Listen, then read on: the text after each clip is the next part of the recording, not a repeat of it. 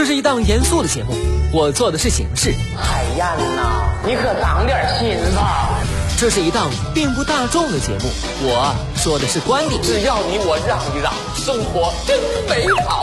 你笑的时候我在思考，我笑的时候希望你能。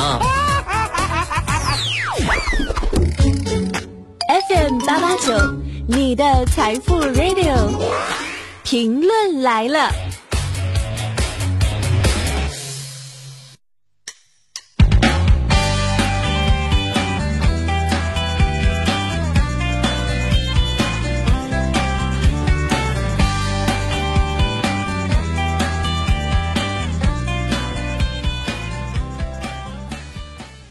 收音前的你还好吗？欢迎收听评论来了，我是海鹏。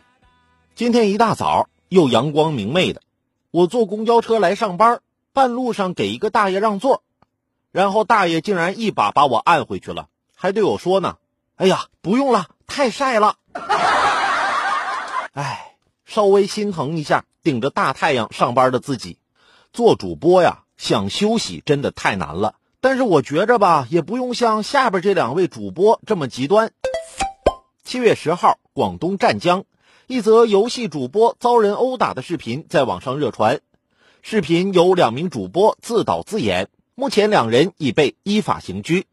经查，主播郑某和杨某为了向粉丝请假逃避直播，就萌生了雇人故意殴打自己，并录制视频发到粉丝群里的念头。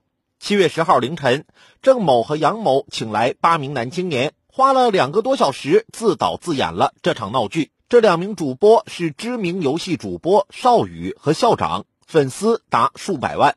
七月十一号，赤坎公安分局沙湾派出所依法传唤郑某和杨某，经调查和询问，依法对二人作出行政拘留十日的决定。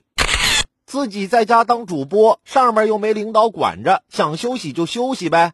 自编自导这么个大场面，又录视频又发粉丝群的，有没有这么一种可能，被抓进去其实也是计划的一部分？原来只能请个一两天假，这一下子就能请十天假。前两天啊，我早上上班也感觉不舒服，下午请了半天假。你们猜怎么着？请完假刚走出单位门口。我就感觉舒服多了，怎么说呢？